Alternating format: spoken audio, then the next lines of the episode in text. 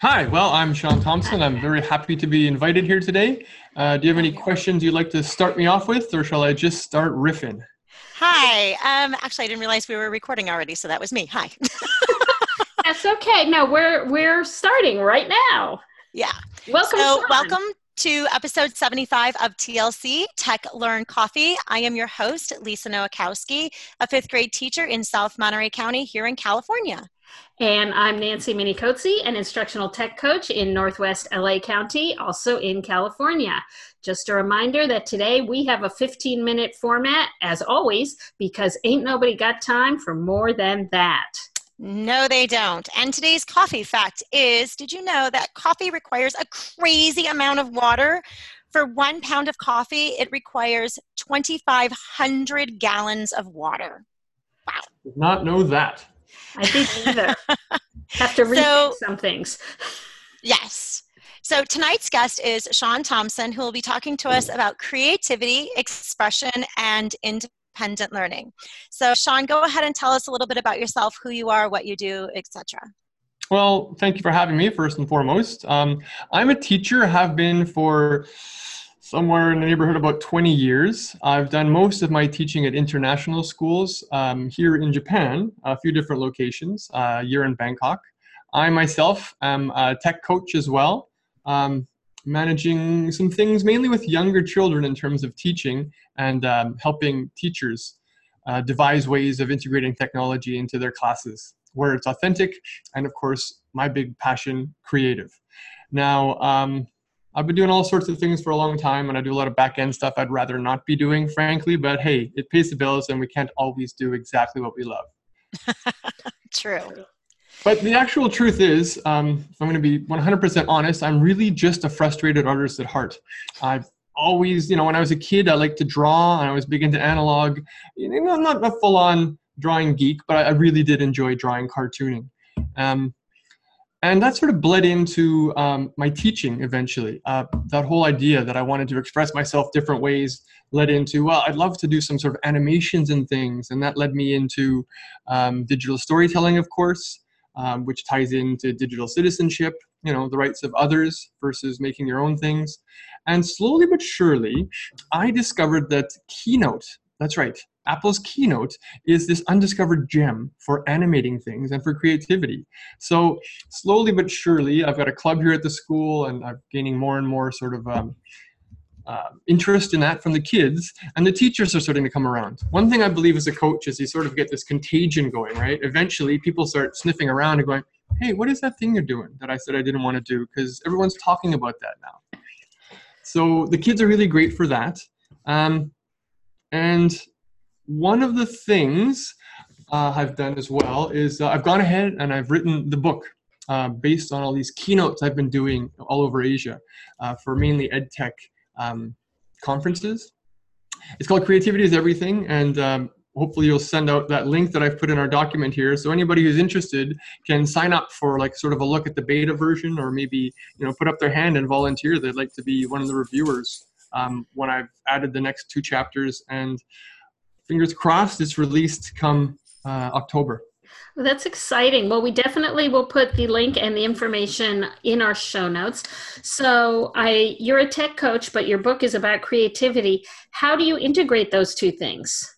Well, I'm glad you asked that.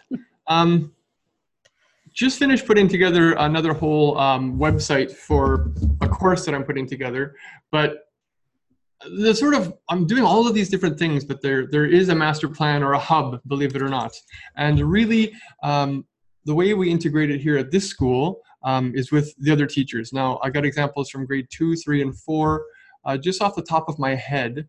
Um, grade two is when the girls here start getting it, it's a girls school um, Mhm. in case you're wondering why i'm mentioning only the girls uh, grade two is when we first started giving them access to laptops we didn't really want them doing a whole lot with tech before that and as a tech coach i don't really think they should be i don't care if they're even trying to type really until until you know starting first steps in grade three but um, having said that, we jump right in off the deep end. The very first thing they do when they get these uh, access to these Mac Airs is um, it's tied to uh, an international primary curriculum unit on um, our personal stories. So we make these cultural heritage videos. So uh, 50 minutes is just going to go by so fast. In the end, Yes, every yes, girl in the class ends up making um, their own documentary about their lives. So they start off. Uh, we talk about digital citizenship and the, the rights of creators. We use something called photosforclass.com, which you may be aware of. It's basically just like a web crawler, right? You type in something, it looks for all of the Creative Commons licensed images on Flickr. So then the girls download pictures they can based on a literacy, literacy assignment they've had long before I've come on the scene, um, which is a script basically outlining different facets of their their own culture, right? To celebrate that. And in the end, we have them all imported into iMovie, and we have transitions, and we have Ken Burns zoom effects, and a soundtrack at the at the end, and uh, that's their first use of a Mac Air. So we're really happy with it. The teachers would never let me in a million years stop. It's a lot of work, granted, but um, Yeah, but there's so many valuable lessons in there. Um, before you came on, Lisa and I were talking about digital citizenship and using photos. I love Photos for Class. It's a great website. Um, Yeah. It sounds like a wonderful project for the kids to be able to express themselves in a creative way and learn a lot of skills, both academic and technology skills. Right, right, and also it ties like I like the way that it ties into sort of the uh, the content of their IPC unit as well as it's got a tie to literacy. It's kind of got a lot of different things going on. Yeah, I really like that. So, do you find that introducing creativity in the classroom increases student learning? Ah, 100 fold, absolutely. Um, the first thing that it really does increase, um, and, anything you do should be an opportunity to strengthen what's already happening in the class. I don't, with the exception of perhaps coding, which you need to have some um, fundamentals in before you can start making connections curricularly. Um, wherever possible, I want to do something that I can attach right to what's happening in the classroom already as a way of sort of demonstrating understanding and in terms of your question, like you know, enhancing learning, the more time you spend with the content, the better you're going to remember it. And then you take into the fact that we're making this for an audience. So then it kind of ups the stakes because oh, this is going to be on YouTube. Well, I better make this pretty good then. Um, and it's fun. Once you have engagement, then you're going to have a lot more buy-in from the kids, and that's what it's you know really all about, right? It, it's intrinsically motivating, intrinsically motivating for them. So yeah, 100%. Plus, I mean, that's my whole book is about. Like, I think we get our, our greatest satisfaction from creating something and then looking at it and then showing it to somebody else. And you know what i mean? That's that's what i think we're missing too much from in life across the board. So and i can say from every single thing that i do with the kids um, integrating a creative tech component into their, uh, their their larger study they love it and they always want to do more. I'm in the habit of giving children um, surveys at the end of everything not just about seeing what language they recall, but also like, so how did you like the way I delivered this class? Um, what did you think was the most challenging? What did you think was what were you proudest of? And the, finally, the last one is always, would you like to do this again? There's always one or two who aren't all that excited, but the resounding um, preponderance is, yeah, we want to do more of this. Well, you know, and I think that's normal to have a couple kids. We, Yeah. I, uh, I've been running a lot of breakout EDUs lately. Mm-hmm. And, you know, you ask the kids, would you like to do this again? And there's always that one kid that's like, well, it was kind of hard, so no. But um, I agree with you. I- everybody, right? yeah, but I love um, the idea too that creativity. I think that it we're taught we talk a lot now about personalizing and giving students choice, and I think even if they're all making the same kind of project. Mm. By doing it the way you're doing, you're you're giving them choice within the assignment, Mm, mm. and so I think that probably has um, a lot of re- or is probably a large reason why the kids would want to do it again because they get to pick what they like they get to make it exactly the way they want it sounds like a really really rich assignment Uh, you know what? They really um, we get a lot done, and I'm lucky at this school in that I've got um, some really um, ambitious colleagues as well who are who are not going to just always all right, Sean, just slow down with the crazy talk. We've we've been here long, been working together long enough with most of them that it's like. You know, sometimes they'll actually bring an idea to me that we'll run with, um, which is the case that's happening right now in grade three. Uh, the children have learned how to make vector graphics of Edo period characters which we're then going to take screenshots of and upload to Book Creator. So they will have their own every student in the class will have their own book explaining their understanding of the lives of these four different characters um, during the Edo period with a narrated introduction. Oh, and, that is, that is awesome. So are they going to? Uh, I haven't used Book Creator in a while. Are they going to narrate it, or they do they just write it and type it in? Well, with the grade threes this year, um, we already did a sort of a, a project that um, had a lot to do with narration. That's really difficult because you'll need to find a quiet room and you have kids coming and going. And if somebody makes a mistake, um, that's a really big thing. So I don't like to do too many projects in one year that involve narration. Um, I also don't want to be a one trick pony either, right? Like, so they did uh, a video in grade two with their own images. In grade three, they, they um, got introduced to um, animation. So we went, and that's another thing I like about this whole creativity thing. You can mix up analog and digital and go back and forth. So they were working on a science unit, body systems. So in small groups, they drew body systems, and then um, I came in and I taught them how to take pictures with an iPad. And then via cloud sharing, they all individually made their own animated sort of explainer video. So what they would do is they'd take a picture of the heart, say, and uh, they'd imported into a keynote slide. I taught them how to use the instant alpha.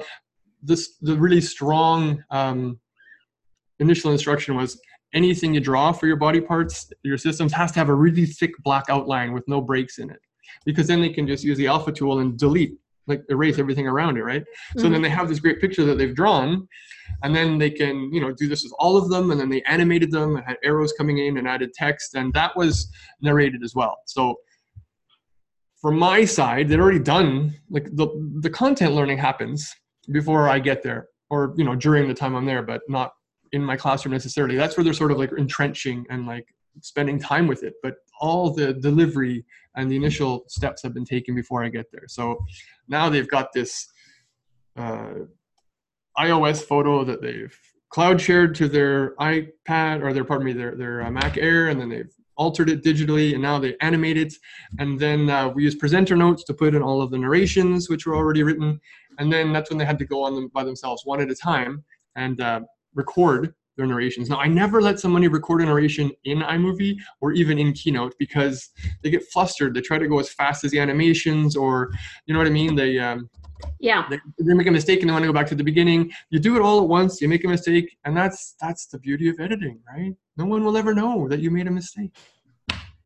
So, how do you have them uh, record? Do you have them record it separately and then import it in, or how does that work? That's exactly what we do. Um, just got a couple of rooms, hopefully nearby, and not too much noise in the hallways, and uh, a couple of. Um, we have Dropbox set up on all the airs, so uh, they'll come in. There's a, a, nice microphone ready for them to go, and uh, they'll record it not shuffling their feet or moving their paper around. I don't, don't even touch that paper unless you need to turn it over.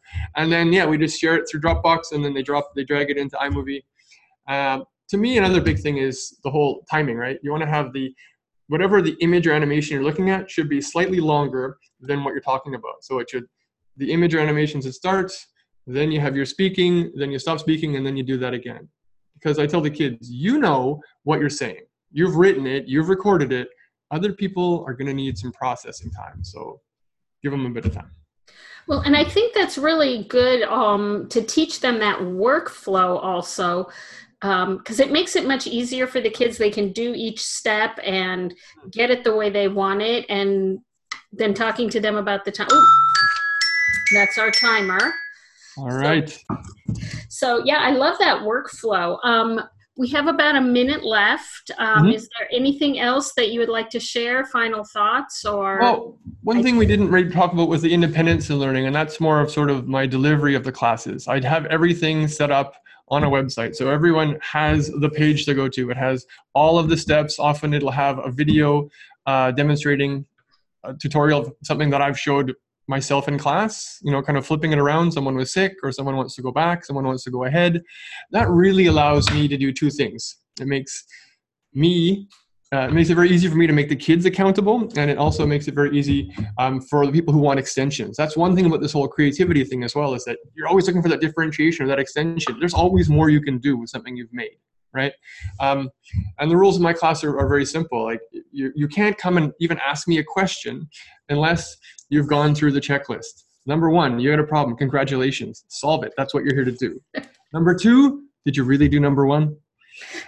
Number three is, do you have my website even open? If you come to me without even having the instructions and the tutorials open, eh, no, no, you cannot be here. Away you go. And of course, if there's no more than three people in line, and if I'm talking to somebody, there's two other people, they're actively solving their own problems. I mean, Google's everything, right? Kids don't need everything, but if they get in the habit of, okay, I've got a problem, I need to go someplace and source the answer. If it's one web page, it's just hopefully easier to get in that habit. So uh, yeah, I'm crazy for it. I can't stop creating things. I uh, I would hate to show you the list of things I've got going on right now in terms of projects, but um, I might even put another one in here. There's a, a workshop page um, that I've been working on that's going to become like my really sort of my uh, my my uh, my Ben Hur of uh, online courses, and it's called "Everyone is a Mac Multimedia Artist." Ta-da! Sounds great. Well, I can't help myself. I got to make these things, and I want people making them with me. There's a whole keynote animation movement. It starts here. Sounds like a lot of fun. All right. Well, I guess that's it. Hmm. And well, thank you so we would like for having me.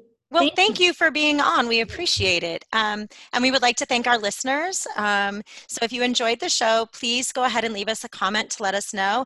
And tonight's comment question is How do you foster creativity in your classroom? Hmm. And please join us on Wednesday, um, April, May, no, that's going to be May, May 8th, when our guest will be James Allen, who will be talking to us about CoSpaces. So please don't forget to subscribe to hear more about easy ways for you to innovate in your classroom. If you like the show, and of course you do, it's fabulous. Um, please rate and leave a review on iTunes so people can find us. Remember, we are always looking for guests to share the great things they're doing in their classrooms. So if you know someone who fits the bill, or if you would like to be a guest yourself, please visit tlc.ninja and complete the contact form to let us know. Thanks so much for watching.